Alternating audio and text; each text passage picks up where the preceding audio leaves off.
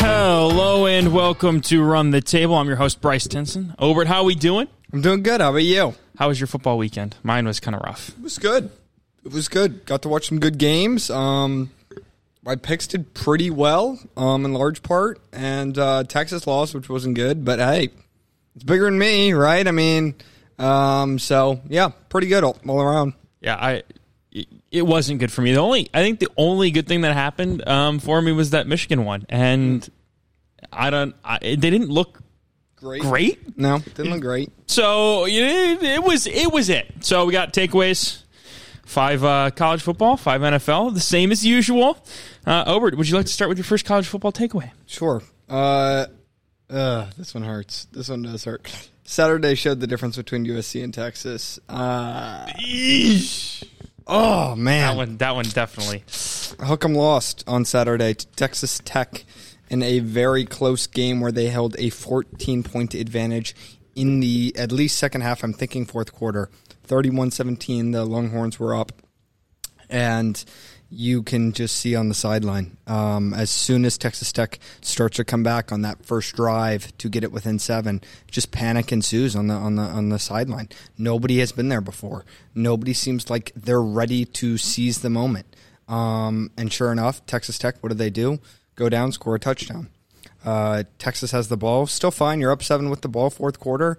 Um, I think somehow they got stuck, pinned within their own ten. That that memory serves me is is sticking in the back of my head. Um, Let's let's just say it happened. three and out. Uh, you know, Texas looked like I said frantic on the sideline, just jumping up and down, people not knowing how to handle the moment, and punts. Texas Tech ties the game 31-31. Of course they do. Of course they do scores easily. Defense had been pretty good all game, but as soon as they got to the fourth quarter and uh, what looked to be a close game, they panic. Uh, but Texas still has the ball. Five minutes left. Uh, chance to win the game. All they need is three. Um, and third down. And Steve Sarkisian, like I said, as he had been doing the whole fourth quarter, had it looks like he's panicking. He's screaming at the quarterback at Hudson Card, "Hey, move this guy over! Move this guy over! Oh my gosh! Oh my gosh!" Screaming out of control, totally not relaxed, panicking. Uh, oh my gosh! I'm going to blow another lead. Oh my gosh! I'm going to lose again in the fourth quarter. And they lost. They punt the ball away. Texas Tech scores a field goal. They come back, force overtime. Bijan fumbles in overtime. Unbelievable. Absolutely unbelievable. Um, the point being this when they lost a close game to Alabama, everyone said, Oh my gosh, they-" Texas yeah, including is you. back. That's what you said. Um, and Joel Klatt, too, who's, you know, kind of a hero of mine. I love that man. Says, Oh, they looked so good. Oh my gosh. Well, they looked good. The optics, they looked good. Come on, man. I, I thought I thought that was mine. I'm two. What, what the bloody heck? That's on me. That's unbelievable. Um. Anyway, oh, they look good. The optics were fantastic. This was a good close loss. Yada yada. Oh my gosh, they looked fantastic. Why do we need to see Texas looking good? Listen, if it took you this long to find out, hey, Texas has a you know fantastic team and extremely talented team, that's never been their problem. Their problem has never been, oh, well, we don't have the talent to match up with Alabama. They do have the talent. The problem is the culture. They outplay a team like Alabama or Texas Tech or what have you, and they blow the lead because they don't have the culture to finish those games off.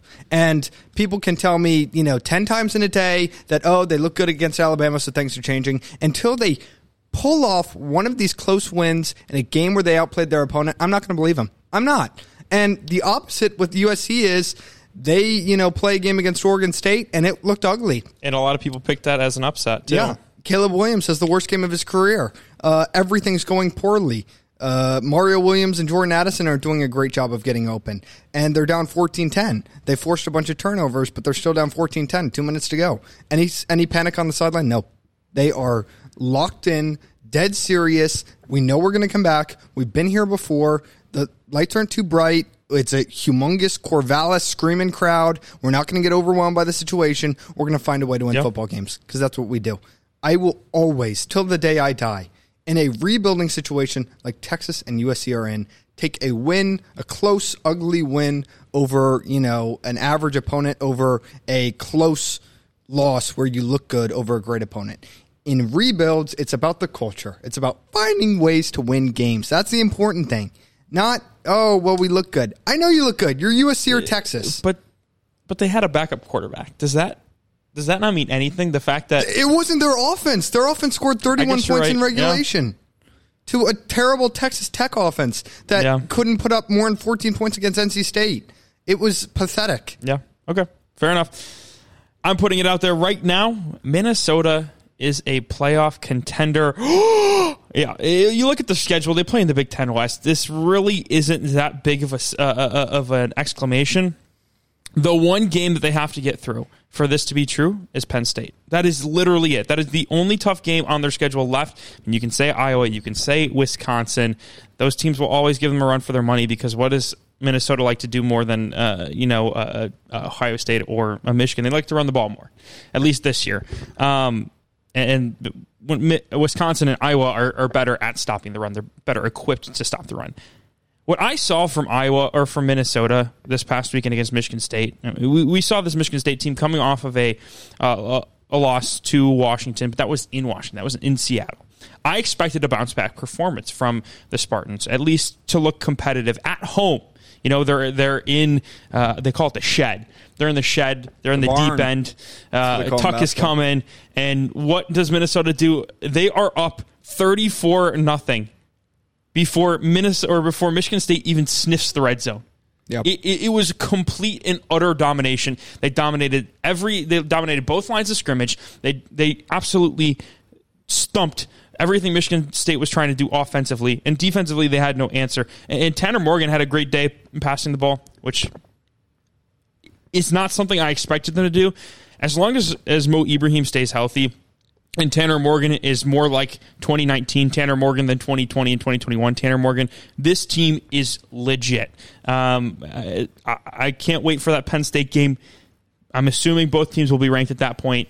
Um, eh, that's going to be fun. That's going to be a really fun game. Oh, I can't wait. Um, my second takeaway: put some respect on DJ Uiagalelei's name. Um, a lot of talk coming into the Wake Forest game, including some from yourself. Uh, Clemson, Wake Forest. Um, Cade Klubnik would come in during the second half. I heard from s- some people not going to name names. Um, Hey, you can't blame me after how DJ has played this season. Yeah, well, uh, anyway, um, a lot of talk, a lot of conversation. Clemson's offense was stuck in the mud, couldn't do anything, you know, just looked chunky, looked bad, just ugh. And what I said was, listen, folks, when Clemson decides, hey, we are playing a good team, we are going to open up the offense, throw the football down the field, watch out for this guy because it's not like he wasn't making the throws in these games. He wasn't giving the opportunities to make these throws. He wasn't being allowed to throw the ball farther than 10 yards down the field. if you look in the Georgia Tech game or even some of their non conference games against the terrible opponents, it was such Clemson 2014 Cole Stout offense, you know, where it was everything's behind the line of scrimmage. We're going to run the ball up the middle. We're going to read option. We're going to QB draw. We're going to Tim Tebow like offense from 2011, 2012. Throw the ball behind the sticks, make or have our playmakers make plays. And then the Wake Forest game, everything changed. And wouldn't you know it, DJ Uiagalelei has his best game of maybe his career, other than the Notre Dame game in 2020, I think.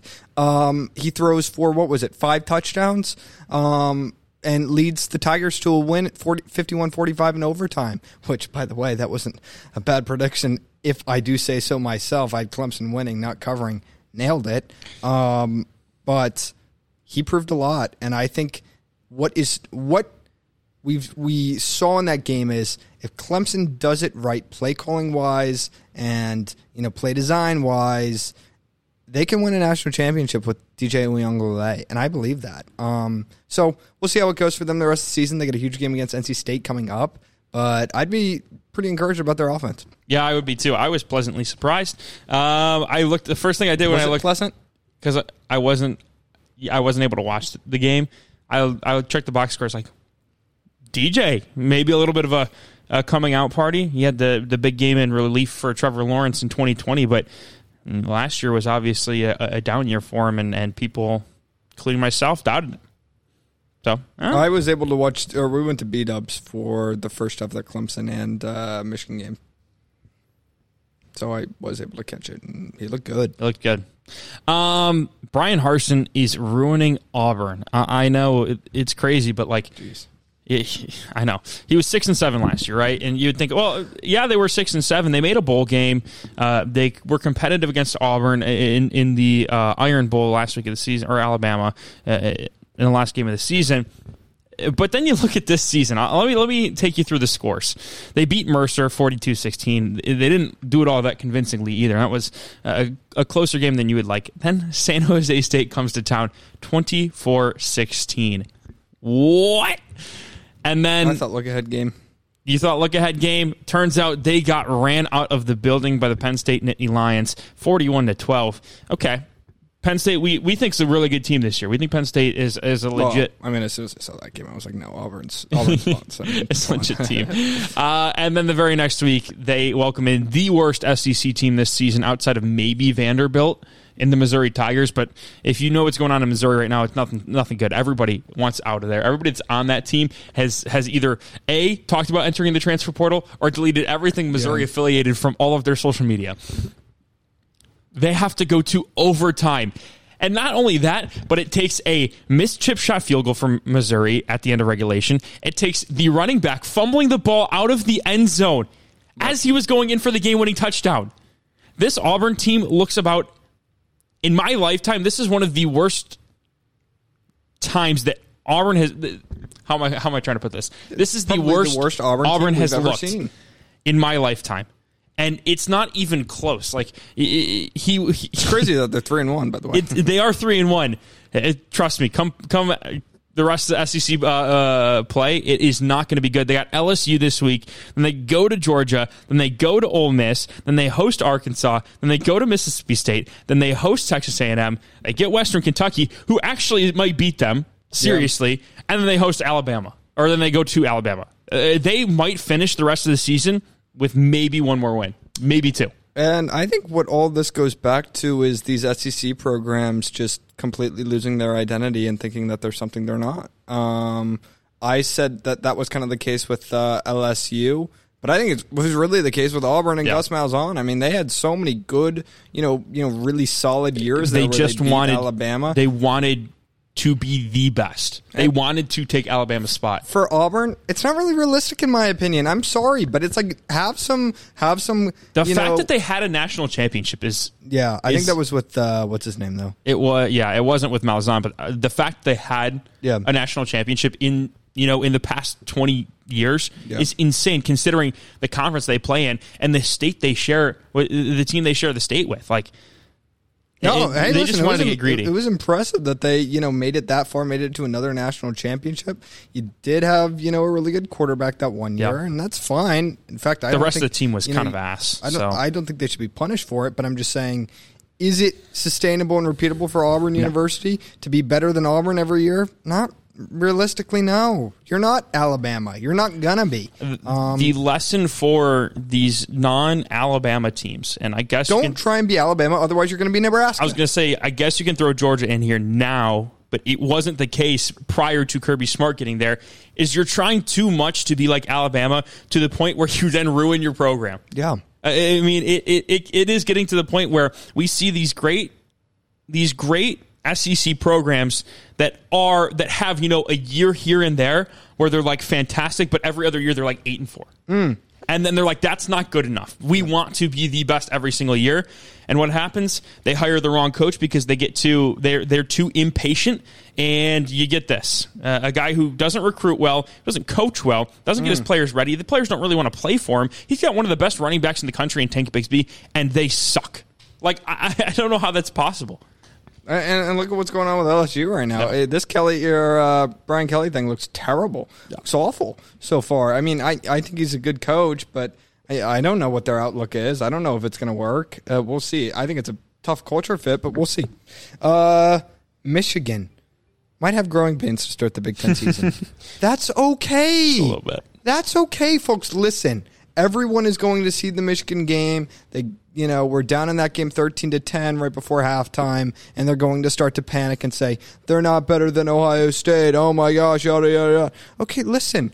Ohio State's not replacing two first round picks on their defensive line. Ohio State's not replacing their quarterback for a new young quarterback who hasn't started, you know, a big game really in his life yet, other Yeah. than this Maryland game. Um, you know, so there's, and Ohio State isn't replacing four, three or four starters on their O line. three. It happens. It's going to take time for this team to come into its own. Last year's team took time to come into its own. That's how Jim Harbaugh teams really have done things. And that's okay. Folks, last year, you know, Michigan, Rutgers, it's 20 to 3 at halftime. What's the score, final score? 2013. 20 to 13. Yeah, We've seen game. this happen. Um, Penn State game even. That was a 7 20 and 5. 21-17 was the final on that one. Seven Needed and a- five Penn State team finished at the end of the year. Needed a touchdown It's a with- four point game. with Eric what, All. Three minutes left. Yeah, two or three minutes left. Nebraska. Nebraska is a two point game against a three two two three win Three-point team. game, 32-29. Yeah, um, against a three win team. It happens. All right, it's going to take a little bit. And honestly, what do you expect? You have your backup running back, workhorse guy Donovan Edwards go down. Not during the game, but I guess in practice or something. Or was He's, it the he's been week? having he's he played week one, hasn't played since. He's been dealing with some light injuries. dealing with some injuries. You get the backup running back in. Of course he's going to fumble. You know what I mean? He's never been in a big oh, moment like this. Of course. Of course he's going to cough up the football. He, he it got happens. one carry. JJ didn't touch the ball the rest of the game. JJ McCarthy. Yes, it's his first start within Big Ten conference play ever. Of course, he's going to miss a couple of passes. Cade missed a bunch of passes last year and has missed a ton of passes in weeks one, two, and three. It happens. It's a part of the game. There are going to be some growing pains. I'm not panicked. Nobody should be. They're playing Iowa and then it's at Indiana next week. I think they win both of those games comfortably, probably by two scores. Um, did I overestimate how good they were immediately coming into the Big Ten season? Yes, of course I did a little bit. We didn't know. Yeah. We really didn't know. They did play really poor non-conference opponents, but a lot of teams do. So it's tough to you know differentiate where it is. You know, And, um, and and you wouldn't know how good Ohio State is either because Notre Dame looks like doggy. Exactly. So it's like it's tough. And and you know people will say okay well and I didn't have Michigan as high as Ohio State in my AP top 25 I moved them down okay Yep. I did So did I. Ohio State looked a little bit better it is what it is don't panic who cares yes Ohio State looks better in September good thing they don't play the you know uh, one of the best rivalries in college football in September. No, they play it in November on Thanksgiving, Saturday, actually, Saturday after Thanksgiving. All right. Michigan wasn't better than Ohio State at this point last year. They weren't. They weren't. Ohio State was one of the best teams in the country. But when it got to November, when it got in the snow, when it got in the cold, and you know you had to run the football, Michigan was the much better team. I'm not worried about it. Nobody else should be. Good thing is they get an ease into their conference schedule. It'll ramp up. Um, I think Iowa's a win. I don't think they're any better than Maryland. So we'll see how it goes. And by the way, they were up two scores with you know five minutes left. Yeah. 34-19. Yeah. All right, so let's take a deep breath, and they might have some growing pains. It's not like we haven't seen it before. I'll I'll talk. I'll get into the Michigan Iowa matchup more uh, on Friday when we uh, when we release the picks episode because we are picking that game. Six games this week for college football. We just couldn't we couldn't cut one of them. We had five ranked matchups and then we felt like we had to talk about Michigan Iowa. Iowa. So there's that. Um, JMU is going to be in contention for one of the best group of five teams this season, and because of a stupid rule, they might they're not going to be able to compete for a bowl. They're not not let alone a a BC or a, a, a New Year's Six bowl. They won't be in a bowl period because the NCAA decides that hey, you know there needs to be a transitional period where they don't get to compete for their conference title. They don't get to compete for any postseason anything. They play their regular season schedule, and that is it. Well, I hate to break it to you, but James Madison is going to, right now is one of the best offenses in the country. They just came back from 28 to 3 against App State, which was uh, you, you you can't make that stuff up, the 28 to 3 number. And you look at the rest of their schedule. The, the only game that really worries me is going to Louisville. And in Louisville, we we've seen them this season. They're not a, a world beater team. Uh, it, so far, they beat Middle Tennessee State 44 to 7 is something that uh, Miami couldn't do, which I'll get into in, a, in a second. Um, let me see what they're. They beat, uh, who was it? Norfolk State 63 to 7. And then they beat James Madison, or they beat App State, as I mentioned, 32 28. The, the rest Big of their. Yeah, big comeback. The rest that was probably the toughest. That and and Marshall are probably the two toughest teams left on the schedule. Maybe Coastal because they have a proven quarterback, Oh, yeah. Grayson McCall, uh, at the end of the season. Um, And Old Dominion, maybe. That'll be a game. I don't know. I, going to Old Dominion, maybe. It's not a cakewalk. The Sun Belt is probably the best group of five conference this year.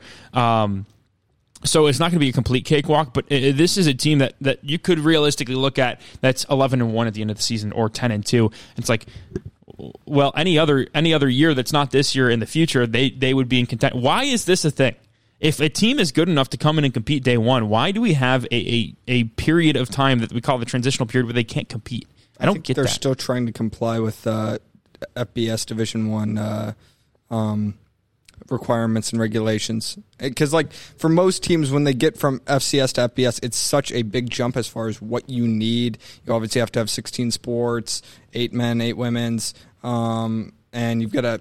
I don't know. I think provide a certain amount of scholarships, stuff like that. It takes you know most teams a couple of years to fully comply, and they're ineligible for postseason stuff. I just think that's dumb. Like, it, I understand it, I get it, but it shouldn't be about like if you are a FBS football program, then you should be uh, able to compete for postseason things, conference championship, the um, you know a New Year's Six type bowl. Because uh, this this also brings up another fact is that hey, the top of the FCS is just as good, uh, if not better, than some of these group of five teams. We saw it with South Dakota State. We've seen it with North Dakota State. They come in and compete with Power Five teams.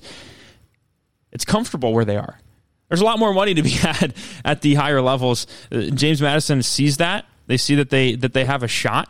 Um, they they gladly took the opportunity and they're making the most of it. And they're putting the rest of these group of five teams to shame. I mean, it, it- some of the stuff they've done so far is uh, is really impressive. And I think if you saw a North Dakota State, if you saw a South Dakota State uh, make the jump, you would see more of the same. It's it's a lot closer of a gap than people realize between FBS and FCS. Now the top of the FBS is is much better than everybody else, so I think that's where people kind of get away. But if you look at the middle to bottom of the FBS, the top of the FCS can absolutely compete in that in that section, and and it's not going to be like a oh they're going to win one game here or one game there. They are going to win game in and game out more times than not.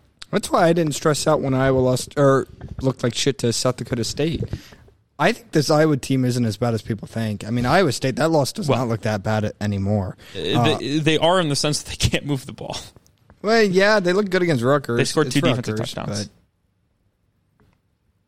Bit, bit of a step up still from the from the from what we thought at the very least. I guess. Um, no, Ohio State is not the best team in the country. Everyone's obsessing over what Ohio State did this week. I've heard enough of it. I have Ohio State people in my ear, you know, 24 times a day telling me, oh, we're the best team in the country. Oh, we look so much better than everybody else. Oh, look at the point differential. Look how many points we've given up. Oh my gosh, you mean Ohio State's good at offense? What's new? Come on, people. that was never the question. Of course, Ohio State was going to be good on offense. They had a Heisman candidate coming back. Yeah. I mean, they had five star receiver sitting on their bench. You know, a running back who was also a Heisman candidate. Was he? TreVeyon Henderson. Well, I mean, before the season. Oh, oh, a preseason. candidate. Okay. Yeah. Um, super high expectations. No, it's not like I was, you know, sitting in the offseason like, oh my gosh, well, Ohio State's going to, you know, score 20 points a game offensively. No, I knew that they were going to score a lot of points, of course. The one thing I said was I didn't think the wide receivers were going to be as good. And by the way, I still have a couple of questions. Julian Fleming, who is what, Well, their three or four? I could have told you he sucks. So he has gone for 90 yards the whole year. Marvin Harrison Jr., will he be their three? Is he the guy? Yeah. He had 45 yards against Wisconsin. Just saying. My question about Ohio State coming into this season was this Would their run defense and defense in general be able to step up and show the country we are one of the toughest, grittiest teams within college football? My answer at this point still to be determined. They gave up 195 rushing yards on 5.5 yards a carry against Wisconsin. I get it, man. You guys look great on offense. Woo! Gold star. You get the whole shebang. I said this would happen. I said your offense would have a complete breakout game after kind of laying Yeah. an egg against Notre Dame. and I said you would break out. I said that they would go for 50 or uh, 35 points. Offense would look fantastic. I thought Ryan Day might, you know, pump the brakes a little bit. Instead, he decided to step on their throat. Hey, that's fine, whatever. But um, yeah, so I mean, didn't know that would happen. But hey, good for you. Good for you, buddy. Good for you Um, too, right? Yeah, sure. It made it a little more comfortable for you. I wasn't really stressed about it, but um, yeah, they, I think they covered by two touchdowns. Yeah. But the big question for me was, you know, coming into this year, is it going to be different defensively stopping the run? I don't know. I don't know. I mean, 35 carries, 192 yards. Like that, that's not great. It's not great. Um, so I think Ohio State's really good. Do I think they're any better than they were last year? Probably not. And last year's Ohio State team didn't win the Big Ten championship. In fact, they finished what was it, second, and won the Rose Bowl. Good for you. Maybe that's where you're headed this year. I don't know. You look good. You look really good, but uh, that was the exact same BS we heard last year that it was one of the best teams in the country, and it wasn't. It Yeah. just wasn't tough. So they still have to answer some questions for me. I'm sure they'll look great against Rutgers because it's Rutgers. I'm sure they'll, sure they'll look great against Michigan State, but because it's Michigan State and they are absolute dog water this year, this I still have a lot of questions. They got Rutgers and Michigan State in the next two weeks. And if they, Iowa. If they don't So put we'll if they don't put up if, if Iowa after that, yeah, if they don't put up a combined 175 points in those next three games, then they're frauds. There we go. Throwing that out there now. There. Um, Mario Cristobal himself is a fraudulent head coach. Um, listen, I know it's year one. I know he doesn't have his guys in Miami. He has a. This is a different conversation though than it would have been 10 years ago because of the transfer portal, because of the amount of money they spent in NIL trying to get guys to Miami. And what does it get them? Well, I'll tell you what. Uh, it gave them a, a crappy performance against Texas A&M, where they put up nine points. Let Texas A&M score seventeen, uh, which is what it is. But they scored nine points. Tyler Van Dyke looks like absolute dog water. Uh, then they come back. They come home and they lose to Middle Tennessee State. Not only do they lose, they are outplayed from the jump. It was a wire to wire win for the Blue Raiders. You're talking about one of the, I don't know, bottom twenty group of five teams, a team that JMU beat 44 to 7. That team comes into your building, beat you. I think the final score was 45 31. Beat you by two scores. Are you kidding me? You had to bench your starting quarterback because of how piss poor they were prepared. It- we've seen this time and time again with Mario Cristobal at Oregon. They would lose the big game. It would, that was the thing is that they would lose the big game late in the season against a conference opponent, or they would lose a game that they probably shouldn't have lost. This year, it seems like because you know they beat they beat Ohio State, then they lose to Stanford, they lose to Utah twice to finish off the season. This year, it seems like they're just going to lose every game that has any relative meeting, and then on top of that, they're also going to drop a game to an, a group of five opponent that they are a billion times more talented than. Uh, At what point does this fall on Mario Cristobal's uh, shoulders for his piss poor job getting his team ready and prepared to win some of these games? I think I think this is this is just a look in the mirror moment for him and the Miami athletic department. He is who Scott Frost is. This is going to be a Scott Frost moment. We bring back the the prodigal son. He was there when we were good. He's going to come back and restore the program. I'm here to tell you that Miami Hurricanes fans, it ain't going to happen. Mario Cristobal is going to have a relatively same tenure as Scott Frost. He's going to be out within five seasons, and you're going to be sitting here like, why would we ever make that move? It, it- we put ourselves eight years behind schedule, and now we're just going to have to rebuild from the absolute foundation. what's the beef with Mario Cristobal?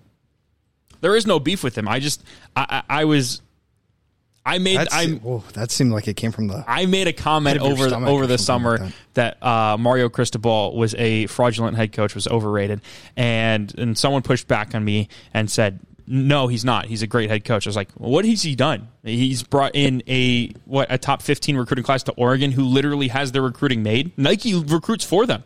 It's it's like you come here, you get the Nike facilities, you get the Nike uniforms. It- It's all it's all Nike stuff. Like, Yeah. the, the big draw to Oregon is that you get Nike sponsorship.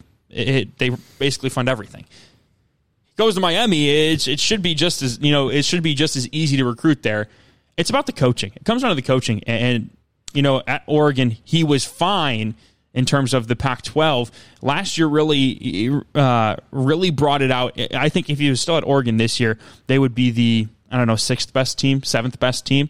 I think Dan Lanning's a better coach than he is. Uh, and you'll see it with Oregon actually being able to compete against some of those teams. Like it wasn't, it wasn't that they just got beat. It was the fact that they laid an egg three different times, twice against the same opponent. Yeah, it was a tough matchup for him. I obviously, you know, I wouldn't make any coaching changes yet. Me did inherit a terrible situation at Miami. I mean, they were. And I said this coming into the season. How many times are we going to fall for the stupid Miami trick every single Yeah. year that they're this top 20 team? Why? I don't get it. Every year, I get they have this quarterback. They haven't proved a thing to Yeah. me. Well, But um, Listen, it- yeah, I- we'll see with them. I it- don't know. the thing is, I, I it's, would it's an interesting theory, but at this point, it's a theory. I would have given him time had it not been for the era of college football where we're in. When Scott Frost went to Nebraska, the transfer portal wasn't as big as it is now. There was no NIL. With Mario Cristobal, he he had every opportunity to bring his Oregon guys over. He had every opportunity because he accepted this job back in December or, or, or November. I think it was December. He had every opportunity to get a recruiting class together. It's we're no longer in the days of oh you get a year to get your guys in. You can get your guys in right away. The only thing I would say is some guys don't like to try and build through the transfer portal like Lincoln Riley does. But you know the But top, look how it's worked out for him. It's worked out well See, so that's- far. that's but the like thing. the It's like- Clemson's and the Georgias and the Alabama, they don't have a lot of transfers. Yeah, but they're not new head coaches. Yeah, That's, the true. thing is when you're when you're a new head coach, you have no excuse for not having your guys because you can go out and get them. Okay, Whereas in Georgia, Clemson, Alabama, they already have their guys because they've been there a while. that's going to be tough for any new head coach. You better get your shit together. I'm saying I'm saying there's no longer there's no longer a period like yes, Jim Harbaugh uh, inherited not a it was it was an okay situation. It- there was talent on the roster. Brady Hoke was was working his way up. I think the year before they had won 10, 11 games. But what did Jim Harbaugh do? He took them to the next level. You know, he- they were they were competitive against teams that you know we had struggled against, like Ohio State. The first couple years that Jim Harbaugh was there, at least 2015 and I think 16, uh, those were close games. Yeah, And so, yeah, they weren't with his guys. I don't know. I don't know if he would have inherit or used the transfer portal as uh, at all. Probably not. But my, my point is is that there's no longer this. Oh, I- need at least a year or two years or three years to, to get my guys in there. It's I'll I'll give you a year. okay. I'll give you a year because it's not going to happen overnight. But games like this, Yeah, no, where it's it's it's clear coaching, it, it- coaching is the reason why you lost that game. Uh, that's unexcusable. But like, I'll give you a year. But if if you're not making improvements by year number two, there there is a serious problem. Yeah, There's no excuses, I especially in the ACC. yeah. I didn't have Kansas in my top twenty-five. I feel bad, but I'm not sorry. I knew this was coming. I knew this was coming. I had Kansas at 26. I hear a lot of pushback, especially from Joel Klatt, whom I love, and I'm going to say that every time. He didn't say it directly at you. no. he was directing it at the AP. yeah, at the. AP, who also had Kansas at 26. And I guess he didn't say this, but I would assume the coaches who know much more about college football than anybody who had Kansas at 27. But okay, whatever. Um, No, the coaches are actually stupid when it comes to this stuff. okay, yeah, about college football. Okay, whatever. Um, anyway, I put Kansas at 26. And it would be so on brand for me to sneak them in there because I've done it in the past. I really have. Look at my past rankings. If you go on our Instagram page, Florida State. Florida State this year, Fresno State last year, way before everybody else. Purdue last year, actually the same time as the AP, but it was still crazy. I mean, I remember when it happened. Everyone was like, "I can't believe AP did this." I did it too. Um, but what was the common thread there? Big, splashy, huge victors. Even this week, Yeah. Kansas State at twenty-five.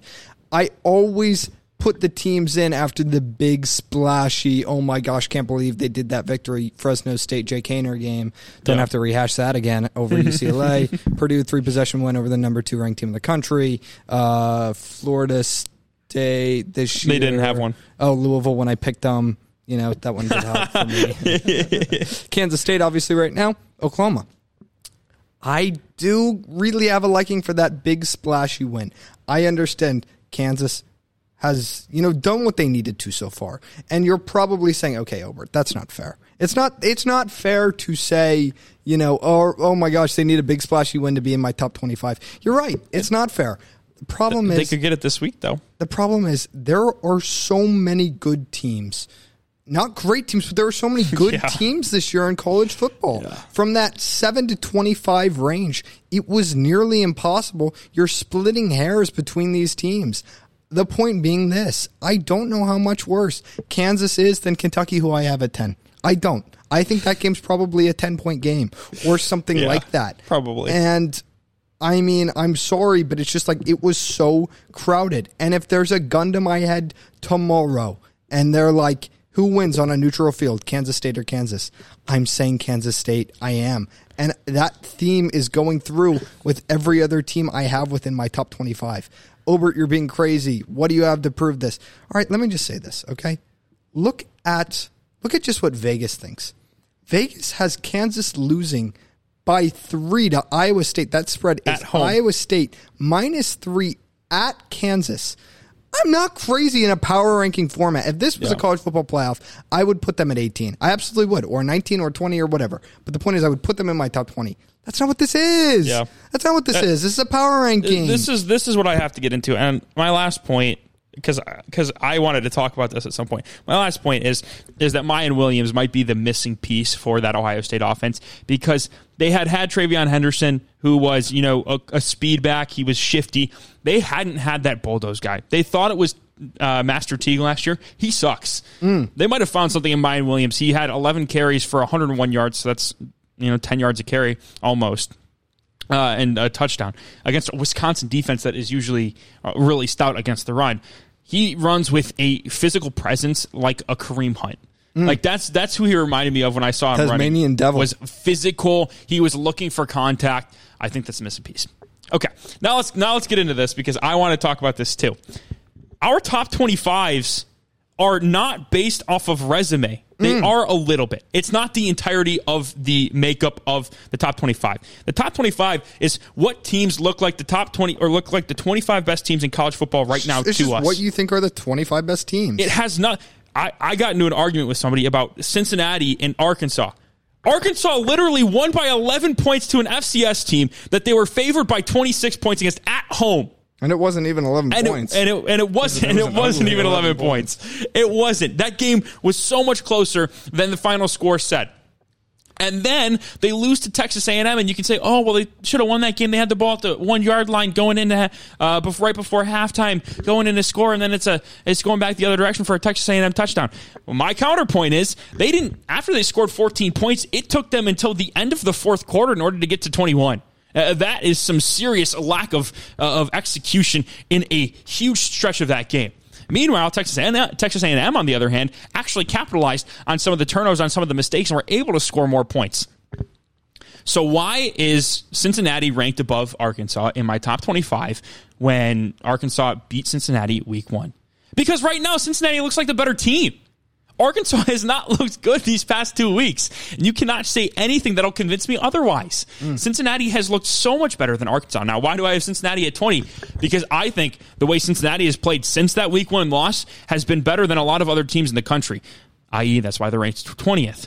Uh, you can look at the Miami game where, yes, they struggled in the first half, but what did they do in the second half? They outscored Miami 21 nothing. I don't know if it was quite 21. I think it might have been 18 nothing.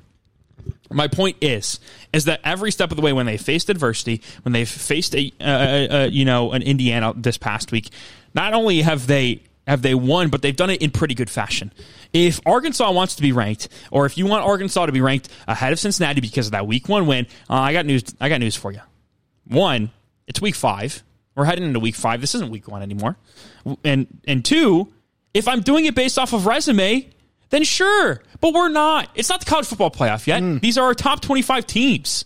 Yeah. And and I'll say about the Cincinnati Arkansas game. I pulled it up here.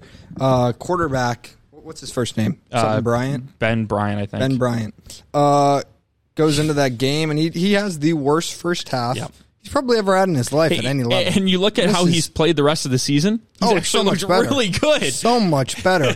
and even within that second half, he lights the field on fire. It's just completely pregame jitters. You know, first game I've ever started. I'm going up against Cincinnati or Arkansas, That's sold out half. crowd, down 14 nothing at halftime because of that. And listen to these drives from Cincinnati in the first half: interception, missed field goal, fumble, missed field goal, punt, missed field goal, end of half. I mean, it really doesn't get any worse than that. That is two missed field goals and what, three turnovers? I mean, like, how can you win like that? You can't. That doesn't happen in Yeah. any other game Like if they play this game again on a neutral field, yes, I'm I taking Cincinnati. Cincinnati to win that game pr- probably pretty easily. Quite honestly, I am taking Cincinnati, and I'm not even thinking twice about it. if it's you know, like you said, if it's our college football playoff rankings, we can't make that. We can't make that. And the thing was, we can't. is that was in Arkansas too. That was in Arkansas, in Fayetteville. Heck yeah.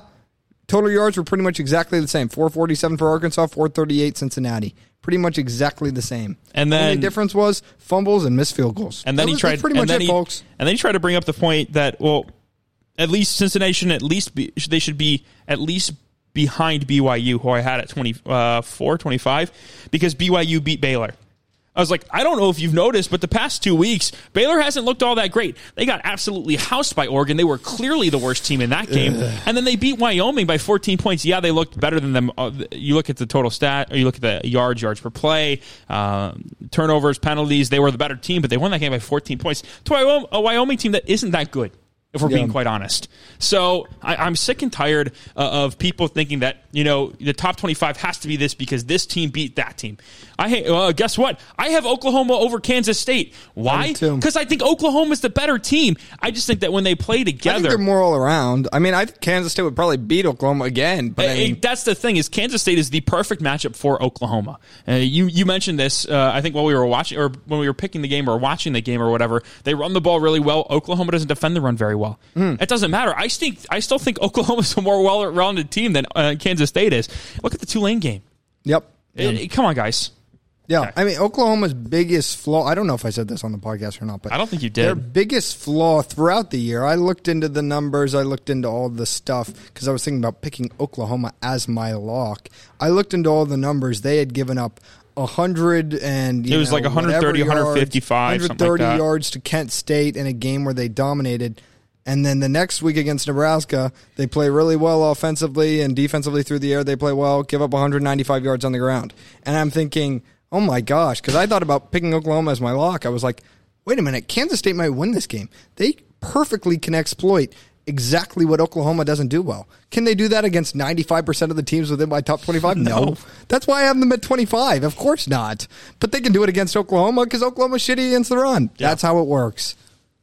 It's uh, it's quite literally as of right now. It's called our top 25 because it's our top 25 teams Top teams. 25 teams. That's it. That's We'll get into the is. college football playoff when resume actually means more because we know what the teams are. Yeah. At this point, you can't go off of resume because you don't know how good a team is. that they've beaten. Exactly. Resume doesn't mean anything. Baylor might not be a good team. It- it is still to be determined whether or not Baylor is a good team because their best win, Iowa State, we don't know if it's any good. Because Iowa State, what did they do? They beat Iowa in the Marines. Exactly. I don't know. It's like- complicated. It's like you can't look at resume until like week eight. It, Yeah. It's it, week seven, maybe. It's really tough to figure out. We, in order to figure out what a team is, how good a team Otherwise, you're just doing off of recruiting. you rankings. have to watch the games.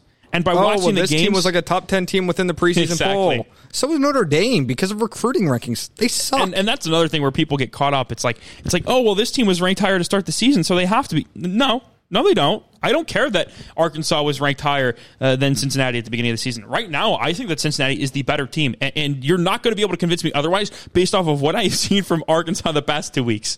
it's been ugly. I thought it was a look ahead game against Missouri State, but their offense in the second half brutal. Yeah. brutal. Okay, you want to get into the NFL? Absolutely. First takeaway the 49ers are the Phoenix Suns of the NFL. Um, I really thought about this comparison. I really like it. Uh, Phoenix Suns made the NBA Finals. Uh, 49ers made the Super Bowl. Um, and both teams, like the Phoenix Suns, take them for example. I hear a hundred times in a day, Monty Williams is this fantastic coach. Okay, okay. I understand. I'm hearing you. I hear a hundred times a day, uh, Kyle Shanahan's this unbelievable coach. All right, I hear you. I hear you out. Uh, you don't really believe him, you know, but that's what you hear. Okay.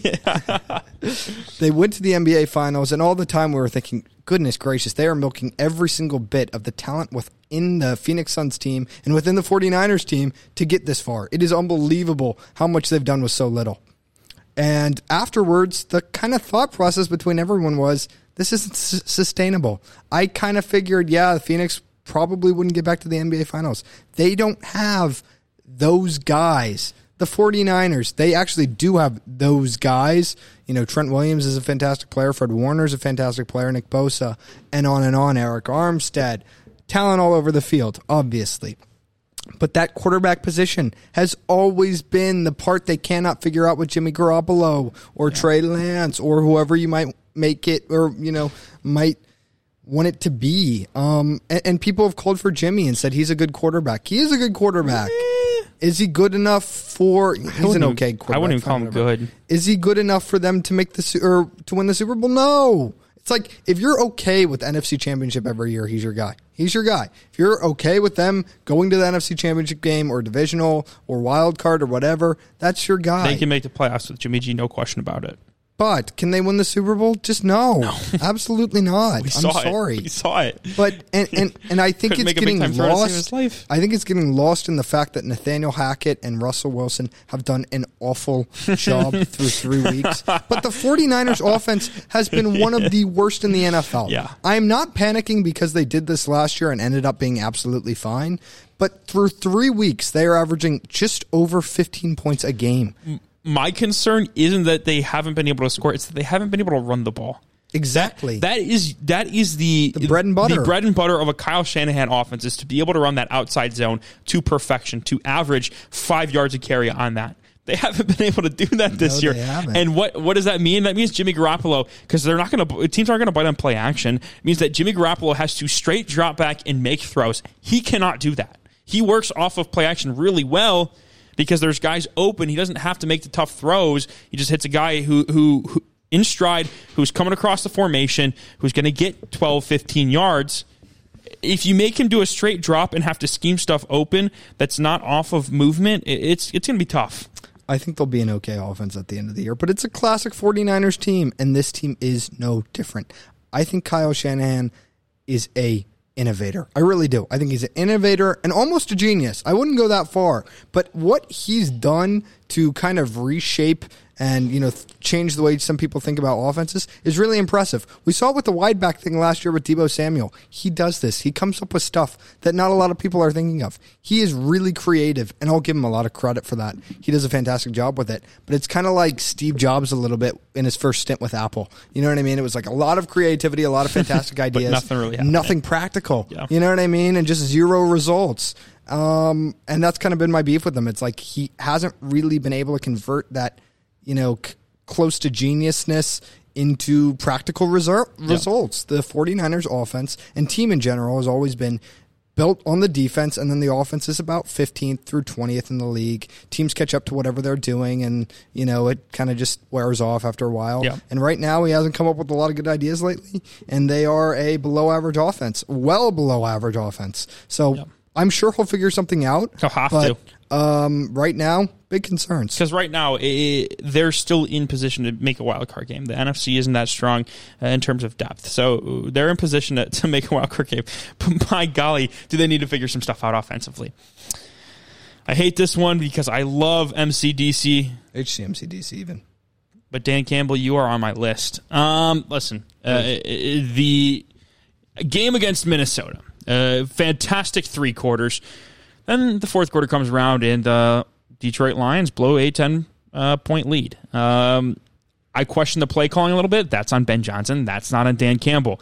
Uh, there was a third and one where we decided to throw um, a go ball to uh, Josh Reynolds instead of running uh, the ball. We are the best team at running the ball in the NFL. Look at yards per carry. We're averaging 7.2.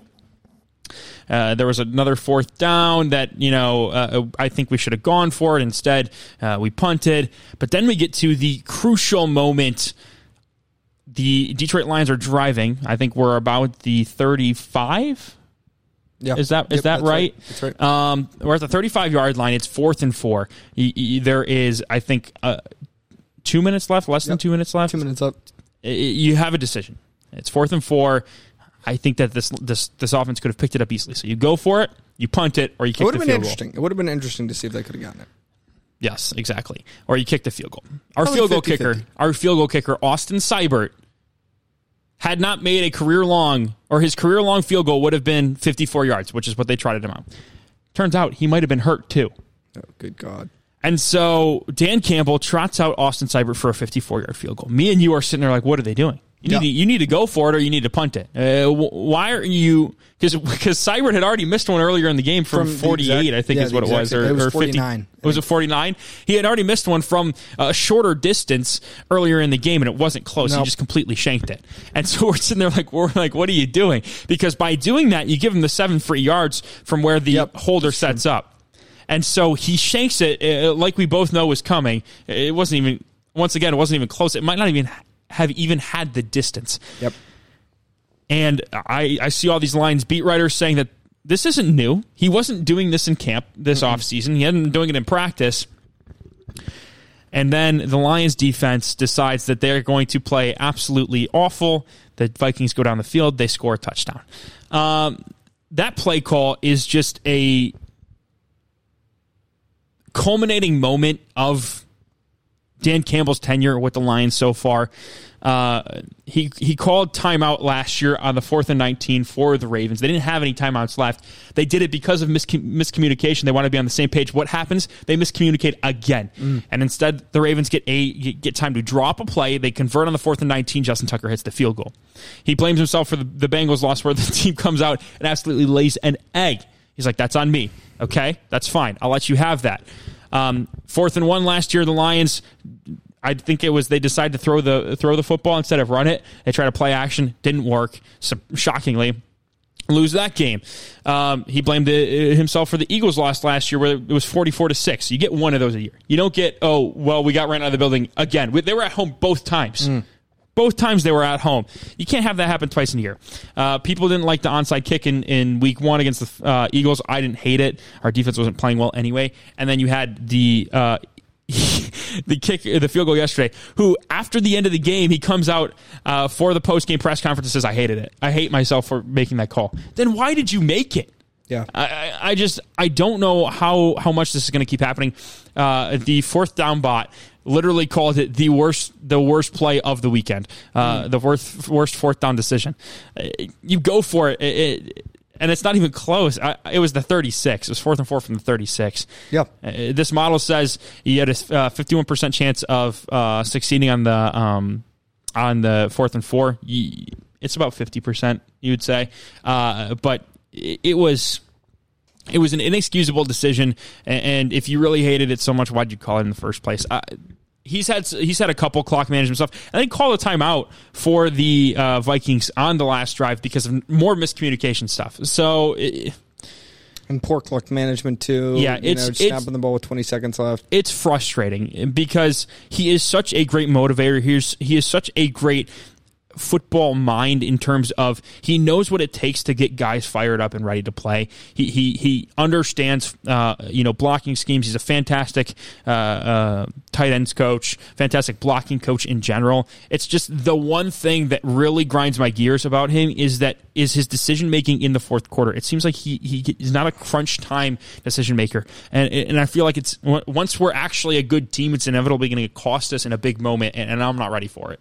Um, and I would also say on that drive they had, you know, or before the drive they'd lost so much momentum from the Vikings scoring the touchdown, Yeah. but then it was first down after first down, first down. I was like, oh my god, the Lions have the momentum now. You know what I mean? They're starting to really drive on them and kicking the field goal and missing. It's just you lose all that momentum you had, and now the Vikings are like, oh my gosh, we only got to go 57 yards to win. not to game? mention, not to mention me? that we have the best punter in the NFL and Jack Fox. Yeah. he could have easily pinned them inside the ten. Yeah, probably inside the five with two minutes left, no timeouts. You're in a world of hurt, and or go for it there. And I mean, you know, you're only giving them, you know, it's 64 yards. You're, you're at travel. least going to get two or three yards. So I, I I would have called. I would have taken the delay and punted or gone for it there. Kicking the field goal with that kicker not acceptable, especially because it only puts you up six points, not a full two possession. exactly. What are you doing? Uh, two. The Bills are as beatable as any elite top contender. Um, obviously weeks one and two, and before the season even. Everybody, myself included, had the Bills number one, and justifiably so. We should have. Yeah. Um, I think where you know um, we strayed was thinking the Bills were a perfect team. Not that anybody did, but um, I don't I don't know if anybody thought they were a perfect team. but my point is this: they are they have a huge flaw. Every, I think, elite top contender. Huge flaw might be an understatement. Yeah, every elite top contender has a huge flaw. The Bills is just as obvious as any of any one of them. The Chiefs, what is theirs? No pass rush. That was the most apparent thing ever. teams. Yeah, and special teams. That was the most apparent thing ever in the uh, Bills Chiefs playoff game last year. They could not generate pass rush at all against Josh Allen. He threw for a ton, a ton of yards. That's probably what's going to cost the Bills in the end when they do face an elite pass rush. Watch out for that. Same thing with uh, Joe Burrow. He was getting sacked and thrown around all the time. Uh, every other playoff game, it seemed like he had a lot more time in the Chiefs game. Um, that was kind of their big flaw. Um, you know, so every team struggles in some. Ca- so the the uh, Buccaneers, Tom Brady's old and washed. You know what I mean? Yeah. He's buns. I'll get into that. I'll get into that. Oh, this is gonna be fun. Uh, Green Bay have no wide receivers. Um, you know, Cincinnati coaching Zac Taylor have no idea what to make of him yet. Um, losing close games. Chargers no run game, and Bills finally no run game. Uh, yeah, the Bills have no run game. It- it's we, bad. We knew it before the season, but I think yesterday or uh, Sunday kind of showed what can happen if you don't. Josh Allen threw the ball 63 times. And actually the rushing numbers weren't that bad, but it was because Josh Allen was rushing for the yards that got them there. That was why. He's taking shots and not only that, every single time people know you're going to pass. It's not like when they were running the ball well, it was because it was a designed run play. It was because Josh Allen was scrambling. You can't keep that up. Come on, man. He was eight carries, 47 yards of their total 115. They are going to get killed. And what's going to happen is pass rushers will be able to tee off on a Bills O line that is already not very good. Um, Yeah. And, and we saw it yesterday or uh, Sunday. Josh Allen took four sacks against a Dolphins D line that isn't very good. Um, so that's going to be a huge weakness for him. If they play a team with a very good D line that can, you know, get off. I mean, just tee off on the quarterback. Guys like Micah Parsons, the Cowboys. Good news for them is you know they're NFC, but you know teams Yeah. like that with just like elite dudes. Got the best pass rush in the AFC. Um, The Browns uh, when they're yeah. healthy. probably. When they're healthy. MG 95. I, I think so. Maybe the Steelers when they're fully Yep, healthy. Yeah, Um, I like those two. uh, yeah. So I mean, that will be that that'll be the problem for them. Can they figure a way to get their running backs involved in their running game and run the ball well? My answer probably not. And so they're going to have that weakness. They're going to struggle to win close games, much like the Chargers. I heard a stat. I don't know where it was from. Maybe you can help me. 0 6 in close games the Bills have been. Once again, I'll I- give you a stat that the Bills haven't won a close game since 2020. Unbelievable, folks. That's unbelievable. I've been on this for about a year now. If you don't have a running game, you will struggle to put away games in which you outplay your opponent, which the Buffalo Bills did. They outplayed the Dolphins. Statistically, it was they, not close. But they weren't leading. Yeah, that's, that's the thing. Is they, I think they had the 14-10 lead, but it was like in the third quarter. yeah, that is 17-14 lead going in. Oh, no. no yeah, that is 17-14 lead going into the fourth. Um, so, yeah, they were outplaying them, but they could not, they can't put away games. That's going to be an issue for them. I said that about the Chargers. It's the same thing with the Bills, and they're going to be beatable. They will. Dolphins proved it, uh, and and that's the case with every NFL team. No team is perfect. This still looks like probably the best team in football, the Buffalo Bills, but they have a flaw just like everybody else. They're not perfect. Yeah, uh, guys, I, I, this is kind of a feel good moment for me. Um, the Jacksonville Jaguars are my second favorite team in the NFL. I was ecstatic when they drafted Trevor Lawrence. wasn't as excited when they uh, chose Urban Meyer to be their next head coach. Really? I thought you were just as excited. I, I don't. If you listened to the podcast last year, you probably knew that already. Um, you hated him since the day he got hired. Yeah. you did. I did. The Jaguars That are my issue. I don't even like Urban. That was my only thing. It was just like you were so biased, and it was just. I was, but but I- you were right. I was right. It Uh, sucked. It was like you were so obviously biased, and it just everything you said ended up becoming true. I'm like, this is bullshit. Shouldn't work like this. um, I thought I learned a lesson about this. You know what I mean? Like in journalism class, your biases affect what's, or, you know, Yeah. your perceptions. Not for you, for I- whatever reason, not- it gave not- you perfect not in 2020 vision. Unbelievable. The Jaguars are here to stay with Doug Pederson. Uh, they look completely night and day from what they did last year, and a lot of, uh, in large part, it is because of Trevor Lawrence. I mean, week one it was a rough game. I will say that. Week two, he goes twenty five of 30, 235 yards and two touchdowns against the Colts. Yeah, they were a little banged up. Uh, uh, that's okay. Uh, and then this Hey, what week, did what did Mahomes do against the Colts? that's a great point. That is a great point. This week he goes 28 of 39 for 262 yards and three touchdowns against the Los Angeles Chargers. Admittedly, a banged up Los Angeles Chargers, but they still had secondary, They right? still had Asante Samuel. They still had Derwin James. They still had Nasir Adderley. All they were missing was J.C. Jackson. And what in, what did he do? He was about as efficient as you could get. He was making the right throws. He was making throws, you know, that not every quarterback can make. He had complete control of that offense. Not only that, but they're getting a running game from James Robinson. He is he is back and fully healthy. He had 100 yards on 17 carries, six yards per carry, and a touchdown of I think it was 40 yards. I think it was something like that, 41, Yeah. 43, something like that. Thing. And quietly, they have one of the best defenses in the NFL. Mm. 10 points to the Chargers, zero points to the Colts, and then the Commanders, they gave up 26 points. It was it was a weird game. That was a weird A one. lot of young players. You I, I don't really know Walker, how to explain Lloyd that one, but that's the NFL. Yeah. That's the NFL. You really don't know how to explain some games. that's right. Um, so Any team can beat any, any team can beat any team. That's that's the thing about the NFL. I have the Jags as my number ten team in top ten. You have them at number nine. They are a top ten team in football, and they are going to run away with this division. They are clearly better than everybody else. They might even make some noise in the playoffs. I, I, I mean, they are perfectly f- built as a playoff team. They are balanced offensively. They run the ball. They can throw the ball defensively. They get pressure up front. Devin Lloyd might win defensive Oh rookie of the God, year. He is fantastic. Should've unbelievable. two picks. I, I, I use my number two linebacker just because I. I love Leo Chenal so much, who hasn't done anything Might in Kansas City. and missed a little um, bit. I took listen. I took a shot because he reminded he, he reminded me of of a traditional style of linebacker that I And that also, I love. let's let's be real about this. The the athletic intangibles were unbelievable from the combine. The numbers, oh my god. What, what was his uh what's it called score like a nine? His RAS score was like a nine Yeah. eight or something, or Oh like a, a nine nine six or something like that. It was It's crazy. unbelievable. It was crazy. My go. Um, Oh, sorry. Go ahead. I just wanted to say that. Listen, I, I I was on this train a little bit. I didn't think they would be this good. I thought they would still have some growing pains. Uh, year one of Doug Pederson. I was completely wrong in the sense that they're even better than I thought they were going to be. Watch out for the Jags. They're going to be a team to compete with. They got a great test this week against Philadelphia. I'm not going to spoil my pick, but mm. just watch out. I would say this. I think we both thought the offense would be exactly as good as it is. Yeah. I think we were. We all. I. I Didn't think that Travis. Etienne wouldn't be as featured as he. he- It's been James Robinson. Yeah. And, and listen, I didn't love the Travis Etienne pick because they had James Robinson. It- is what it is. You can't you can't Um, go back and change time.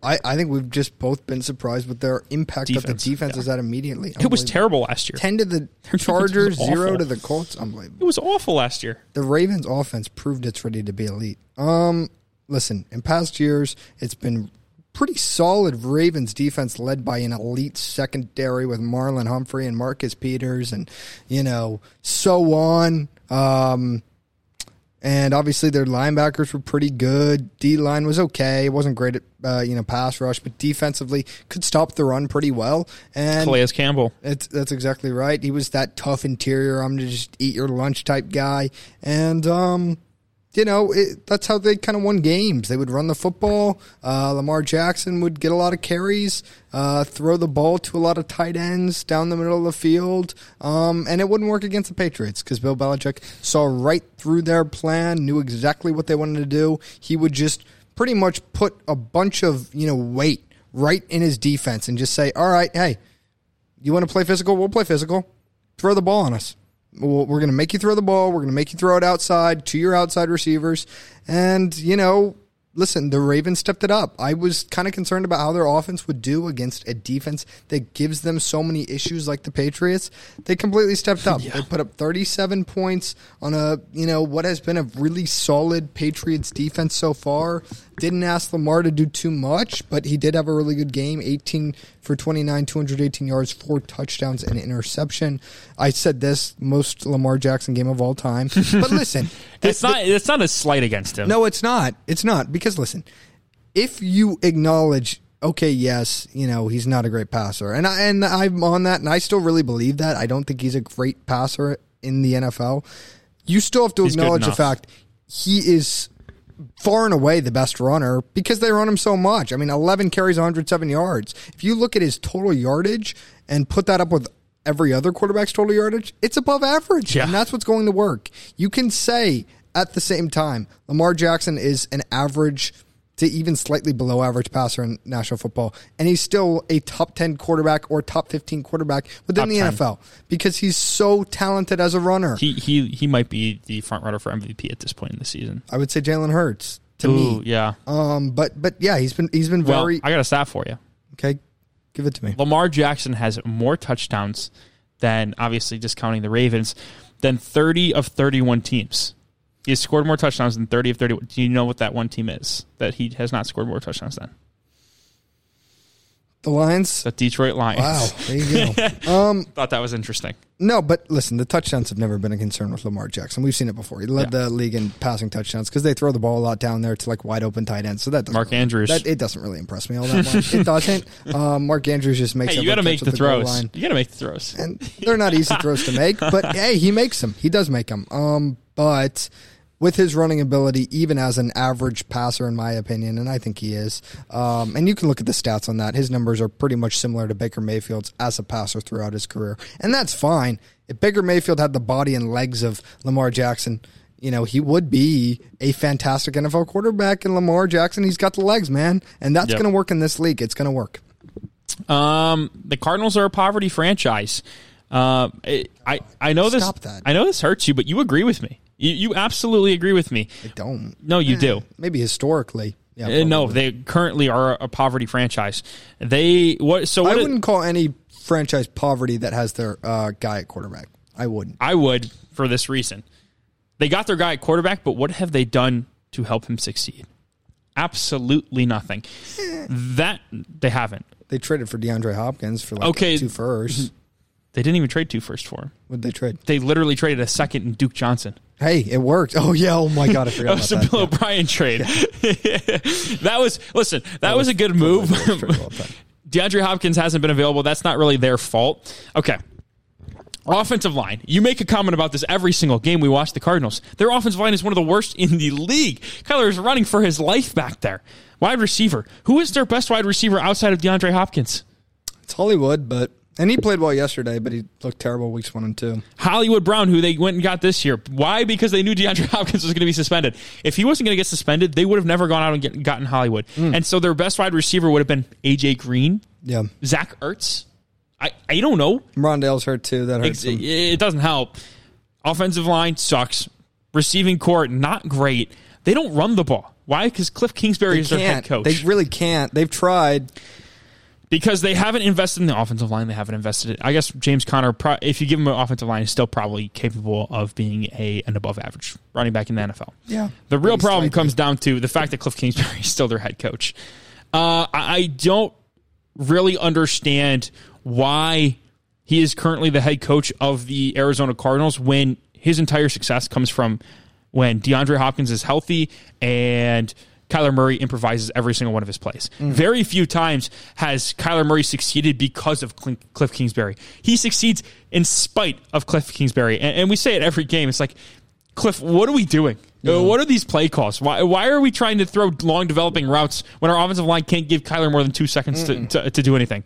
It- when when the Cardinals are good, it is either when he can just throw the ball when Kyler can throw the ball to DeAndre Hopkins, or when Kyler is out of his mind making ridiculous improv- improvisational plays and throws. That is it. Whenever they have to, whenever they are kept on schedule in a box without DeAndre Hopkins, we've seen it because DeAndre Hopkins has been hurt a little more frequently than you would like. They're not a good offense. It- it is really frustrating because of how good of a quarterback Kyler Murray is. We've seen it. We see it. He's got the arm talent. He's got the the agility that nobody's ever seen at the quarterback position before. I mean, he is so hard to bring down in the pocket in the open field, and, you got a coach that is not really setting him up for success, and a front office that isn't setting up for setting him up for success because they're not spending picks. Uh, Like they traded their first round pick for a wide receiver when. you said it. A, a offensive lineman would have been a lot much a lot better investment than you know a 26 year old wide receiver who we already know who he is. Like he's a wide he's a wide receiver, a good wide receiver two, a bat, and not a great wide receiver one. We said I think you said a below average Hollywood. Right? Uh, as a wide receiver one, oh yeah, yeah, Well, He- in who opinion, who has drop who has drop issues, and, and you you can't have that as as your, n- your first overall pick or your number one your first round pick, uh, and then defensively, uh, obviously defensively they they have a whole gamut of issues that that haven't been fixed. They've just signed old guys, um, They just haven't drafted well. They have exactly drafting wise, it, it hasn't been good. Uh, Isaiah Simmons, Zaven Collins, both those guys just aren't really panning out Yeah. yet. And so I say that they're a poverty franchise in the sense that they drafted their quarterback and they're not going to get anything from him because they've refused to set him up for success. I still think they'll be all right if they can go find a way to go three and three before DeAndre Hopkins get, gets back because it is a night and day difference when he's on the field. Like they go from a below average offense. And The problem is the problem is when you're counting uh, when you literally are accounting for or when your entire offense counts on DeAndre Hopkins being healthy, it's an issue. Yeah, I mean they're not dysfunctional, but it's bad. I mean, like the Raiders game, second half, it was like that's it, that's what we're looking for right there. But Where was it in the first half? Yeah, you look at the that's Chiefs game. I mean, the Rams game. Sec- it was yeah, it was like what what are we trying to do here? They got thoroughly outplayed from the And- jump. The air raid, it's going to really struggle in the red zone. They have no big playability because they don't have DeAndre Hopkins, and it's like for every other offense, one player shouldn't make that big of a difference, and that's true. Yeah. But no other offense is like the Cardinals in the sense that it is so wide receiver oriented. They don't throw to tight ends all that much. and much. their wide receiver room is below average. With DeAndre Hopkins, I would say it's a top five to ten room within football, but right now it is below, way below. It's below average, yeah, and and they're going to hurt because of it. So we'll see how it goes, but yeah, I'm concerned. Um, fourth takeaway, not a homer. Hate making takeaways about the Browns, but this will be my one. If the Browns miss the playoffs, it won't be because of Jacoby Brissett. Um, Crazy. I, am only Never thought saying I would say this that. Hear that. because nobody else is really talking about this. I don't know why. Jacoby Brissett's a top ten quarterback if you look at the stats Mm. this season. But QBR, he's eighth so far. He's looked, fa- and that's not just BS stats. He's looked really good, especially the last two games. He's made all the throws he's needed to against some pretty good secondaries. We're talking about the Carolina defense with Jaycee Horn, and you know Brian Burns is a great player. Uh, Steelers defense, even without T.J. Watt. Still fantastic in their secondary. Uh, still have Cameron Heyward, who's a really good player. Uh, Jets, not so much, but still, the numbers he's put up are fantastic, especially out of a backup quarterback type player. My point being this if the Browns miss the playoffs or somehow stray from where they need to be, you can point the fingers to coaching or defense or even injuries, I, I was guess. gonna say I was gonna say it's gonna be injuries. It's gonna be injuries. Jadeveon and Myles Garrett both being hurt right now hurts us a little bit. But um, right now, Jacoby Brissett, he will not be the reason why we do not make the playoffs. How about if- that? If How about don't. that fleece of Amari Cooper? Oh yeah, Amari Cooper looks incredible. Got a fifth round pick traded for him. Uh, obviously, being paid a lot of money, that was the fifth round pick. That's the reason why he was only a fifth. But Hey, he's he's producing like Yeah. he, the twenty million dollars he can pay it or whatever it is, eighteen. these were the numbers against Pittsburgh: twenty-one for thirty-one, two hundred twenty yards, two touchdowns, no picks. And you're going to say to me, "Oh, Obert, well, he's not being asked to do too much. Jimmy G's not being asked to do too much. Look how that's working out for him." Russell Wilson's not being asked to do too much. And and I'm going to elevate this one more level here. If I am one of these contenders, a Colts, a 49ers, a whatever, what have you, and I'm looking for a guy, you know, if if one of my older veteran types isn't getting the job done, I'm looking at Jacoby Brissett. He is too good to be sitting on the Browns bench in November and December behind Deshaun Watson holding a clipboard you know, as the Browns make the playoffs with DW4. He's too good to be doing that. If I'm one of these teams, uh, the Steelers even, obviously we would never trade to the Steelers, but like there are teams out there. He is much better than a lot of NFL starters today. And I mean, even if you look at him traits wise, he's a big physical guy. He, you know, gives you some athleticism. Um, He's a pretty good runner, not a great runner, but he's a pretty good runner. Uh, he's an accurate passer, doesn't have a giant arm, but he is just the classic. I think he's a classic fit for you know a you know like the 15th, 16th best starter within the NFL, not getting paid a lot, and uh, just does enough. He's not going to turn the ball over. I, I'm not, I'm not hearing any buzz about him. Zero. That's the only reason why I made this takeaway. Yeah. and I, I think he could be if I'm one of these contenders. I'm trading a pick for him You or can't. two. You can't because the Browns aren't going to trade him. No, when DW4 gets back. You can't because it'll be after the trade deadline. Uh, okay, in the offseason then. That's the thing is that you're gonna have to you're gonna have to hope that he can duplicate that success in your system. That's the thing. I don't know if he can because we saw him in Frank Reich's system. He wasn't great. He's playing much better now than he did then, and so that's the only that's the only issue I have. now. I mean, It could be true. Um, fourth takeaway for me: special teams is very, very, very important. I know you're you're not a big fan of special teams, and if it was your way, we would have a free for all, being able to destroy the kickers and punters. I like I like special teams in a sense, like returning. I, I think is good and stuff like that. Just like kicking and punting, I don't think is very valuable. the Buffalo Bills, the Kansas City Chiefs. I mean, r- really, you can talk about either the Broncos or the 49ers, but the, the Bills and Chiefs lost their games because of special teams errors. The Bills missed a field goal that was a chip shot. I- It's like, oh, how are you going to do that? Forty-five yards. I, I was it was it I thought it was closer. Okay. I could be wrong. I don't know. Um, my point is they missed they missed a field goal that they lost by two. Would have put them up. The Chiefs missed two field goals. I believe was it two or was it only one? I can't remember. Oh, I think it was two. I think it was two. They missed two field goals in the fourth quarter that would have gave them the lead over the Colts. Now you, had a lot of mistakes. Holy cow! we already talked about the Lions and, and their their field goal uh, attempt at the end of the game. Now you look at the Broncos and 49ers game in which I think we had 17 combined punts. 473 yards for the Broncos punter. I think it was net yards. Like 378 for the uh, for the 49ers punter. They had I think between the two of them they had 9 punts or 9 or so 17 I think it was 11 punts between the two of them down inside the 20 yard line. yeah. Like that is the reason that the Broncos won the game is because they were able to get the safety on the punt that was down at the one. It, Yeah. the, both offenses kept having to start inside their own five yard line. It, was, it was unbelievable. That is, that stuff is so important, and I feel like Also thin air. thin air. It's true. Altitude ball flies a little bit further. Um, people really don't give the respect to special teams because they're kickers. It's like they're just kickers. But in a game like that, where your That's offense exactly is, why I don't give them respect. where your offenses suck. It, it, the Broncos and 49ers couldn't do anything offensively. The punters are the most important play. They're the most valuable players on the team that day. Because if you're able to, if you're able to get off clean punts time and time and time again, I forgot about Kansas City's muffed punt uh, with with Skyy Moore. Like just basically gave the Colts a free touchdown. Um, but if you're able to consistently down a team and make them drive at least 80 yards, if not 85, 95, 90 uh, yards to score a touchdown, you are going to be in a much better position to win that game than you would be otherwise. So I just wanted to give special teams a quick little shout out. My only thing is, I would introduce uh, or no roughing the kicker, no roughing the punter. I just feel like we see too many times guys are a half second away, and maybe they would just dive a little bit more, or go a little bit more out if they weren't worried about a roughing the kicker, roughing the punter penalty, which would just add more excitement and bigger hits to the game.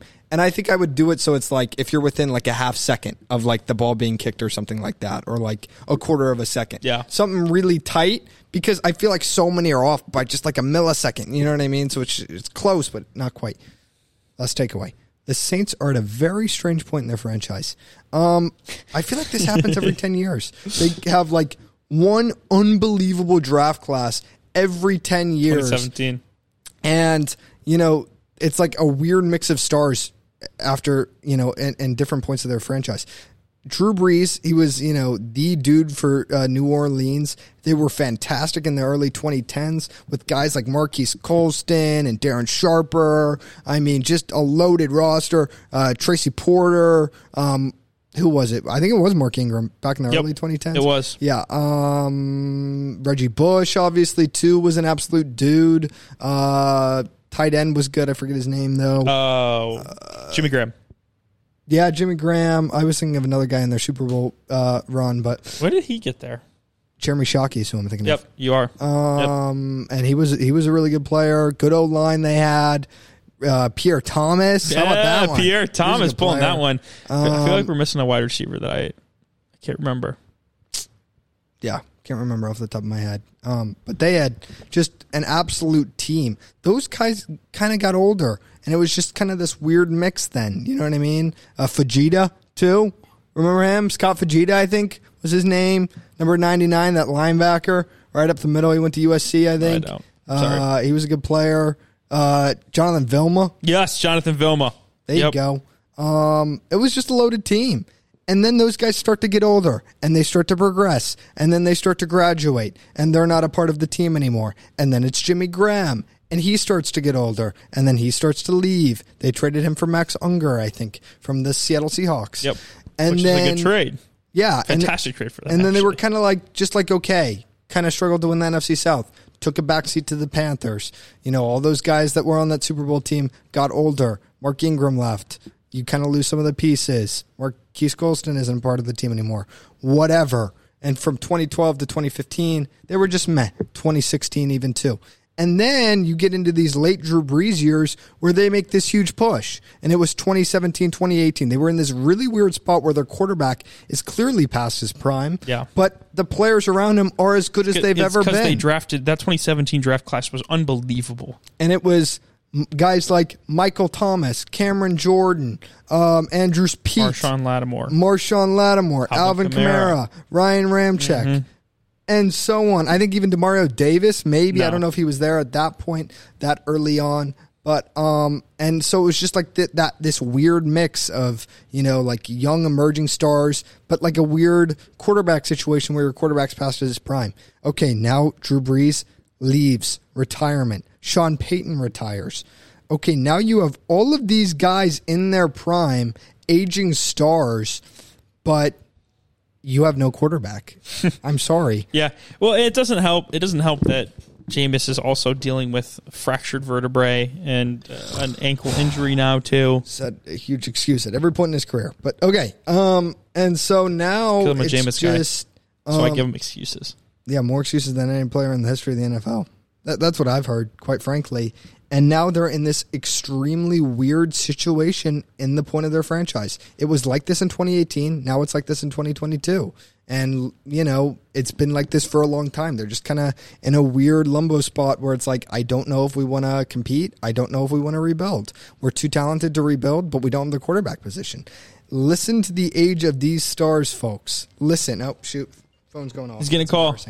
Um, Was it an important call? No. Uh, yes. Um, Demario Davis, age 33. Cameron Jordan, age 33. Tyrann Yeah. Mathieu, age 30. Jarvis Landry, age 29. Michael Thomas, age 29. Ryan Ramczyk, age 28. Andrus Peat, age 28. Mark Ingram, uh, I didn't put that down, but over 30. Is he? Is he on the Alvin team again? Kamara, yeah, he is. Age 27. He's got to be like 32, 33, 34. Yeah, Alvin Kamara, age 27. I put in quotation 35 in running back years. You're right. Um, so they're just in a really weird spot. They need a guy to come in that can help them compete now. Do I know of anybody? Yeah, I know of one, Jacoby Brissett.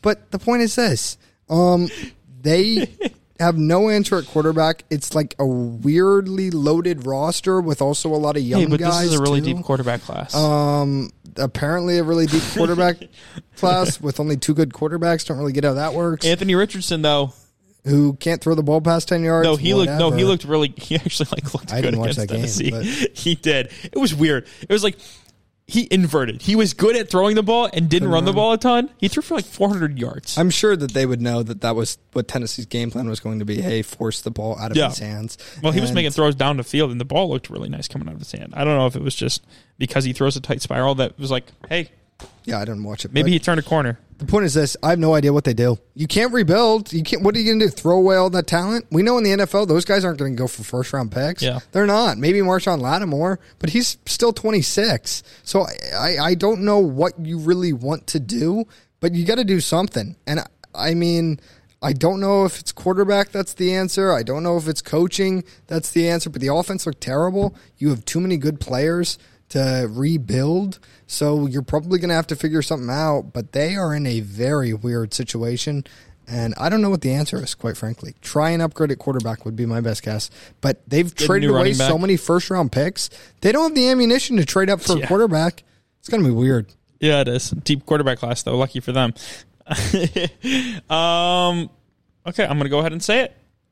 It's finally it's finally time to say this. Tom Brady is washed, and it might have been time a couple years ago too. Um, 2019 in New England, he was terrible. Yeah, but last two years, I mean, clearly he wasn't washed. Why? Why was he not washed? Because he had the perfect situation around him. We have seen 2019 this season when things start to crumble around him. He doesn't have a great offensive line. He doesn't have great weapons. He's not a great quarterback. This season so far, he's had three games. Week one against the Cowboys, his offense scored 19 points. Week two against the Saints, they had a defensive touchdown. His offense scored 13 points. Week three against the Packers, his offense scored 12 points. He went for 271, 190, 212. He's thrown three touchdowns, has a pick, and his average, I think his average is, uh, he threw 42 attempts, 271 yards, 34 attempts, 190, 27, 212. He is not only not efficient right now, but he is not doing what you know the supposed goat Tom Brady used to do was put the team on his back with you know not great receive like the thing about Tom Brady was always you know he makes guys better around him I don't know if he ever carried. no because he always had a defense That's right. but my, my point was is that he carried the offense like in terms of he, t- he he had these these no name receivers you know like uh, uh what's what's his name um obviously you had Julian Edelman but who's the Chris Hogan um He had some pretty good receivers. New England, I would say. I mean, it was a lot of you know white guys, but it was you know it was Julian Edelman, Danny Amendola was D- Danny for a Amendola couple of but years. those guys aren't like Rob Gronkowski was his tight end at his yeah but that was that was the one like elite pass catcher. pass catcher. That the thing about Tom Aaron Brady was, was always that was always that. Oh, he makes guys better around him. Well, I'm not seeing that this year. Uh, he looks. It, this looks like 2019, where he's. 2019 was actually worse because he literally could not throw the ball. Um, but in terms of his ability to y y- do anything really exemplary, elite this year, he's good. That is about it. He, he he's good in some areas, but he's below average in most other areas. I, I think this is the final year of Tom Brady. Um, I know this is the final year of Tom Brady because he's definitely going to retire after this season. But you know, you, you almost wish for him that he went out after a season last year where he threw for uh, was it five thousand yards and forty some odd touchdowns instead of this year where he's going to throw for thirty eight hundred yards and twenty touchdowns. For the record, I don't think it was Washington. twenty. I think, like in the last two years, yes, he had the perfect system around him. I, I I agree with you, but my question is this: Did you ever see him make a or you know have a throw where you're like, oh my gosh, wow, you know, 2010 Tom Brady would have made that throw? Because to me, In twenty nineteen. no, 2020, 2021. You know what I mean? 2019 he he was uh He was six- bad. He was 60% completion percentage, 4000 yards, 24 touchdowns, 8 picks. That was his not worst year. That was his worst year by far. It's not even that bad though. Oh shoot! But I, my point being this: like his arm, according to everyone close to Tom Brady, is as good as it's ever been, in, uh, or at least was in 2020 and 2021. Yeah, but 2019 it wasn't. Like it was visible that he was struggling to make throws. yeah. I don't know what happened. I think he just I think he moved to Florida. His his arm, you know, Loosened up a bit with the loosen- warm weather. Yeah, and uh, he might have injected himself with some Oh shoot! uh, I'm not going to not to finish that. He's going to find me. We good? That Yeah. was that was a long one. We're up to an hour and a half. Woof. Uh, we had a, we had a couple rants in there. I, I went off on a couple things. Um, yeah, you, you talked about Texas, uh, like you always do, um, passionately, that is. But yeah, I think we're all good. Okay, he's got to go take a phone call.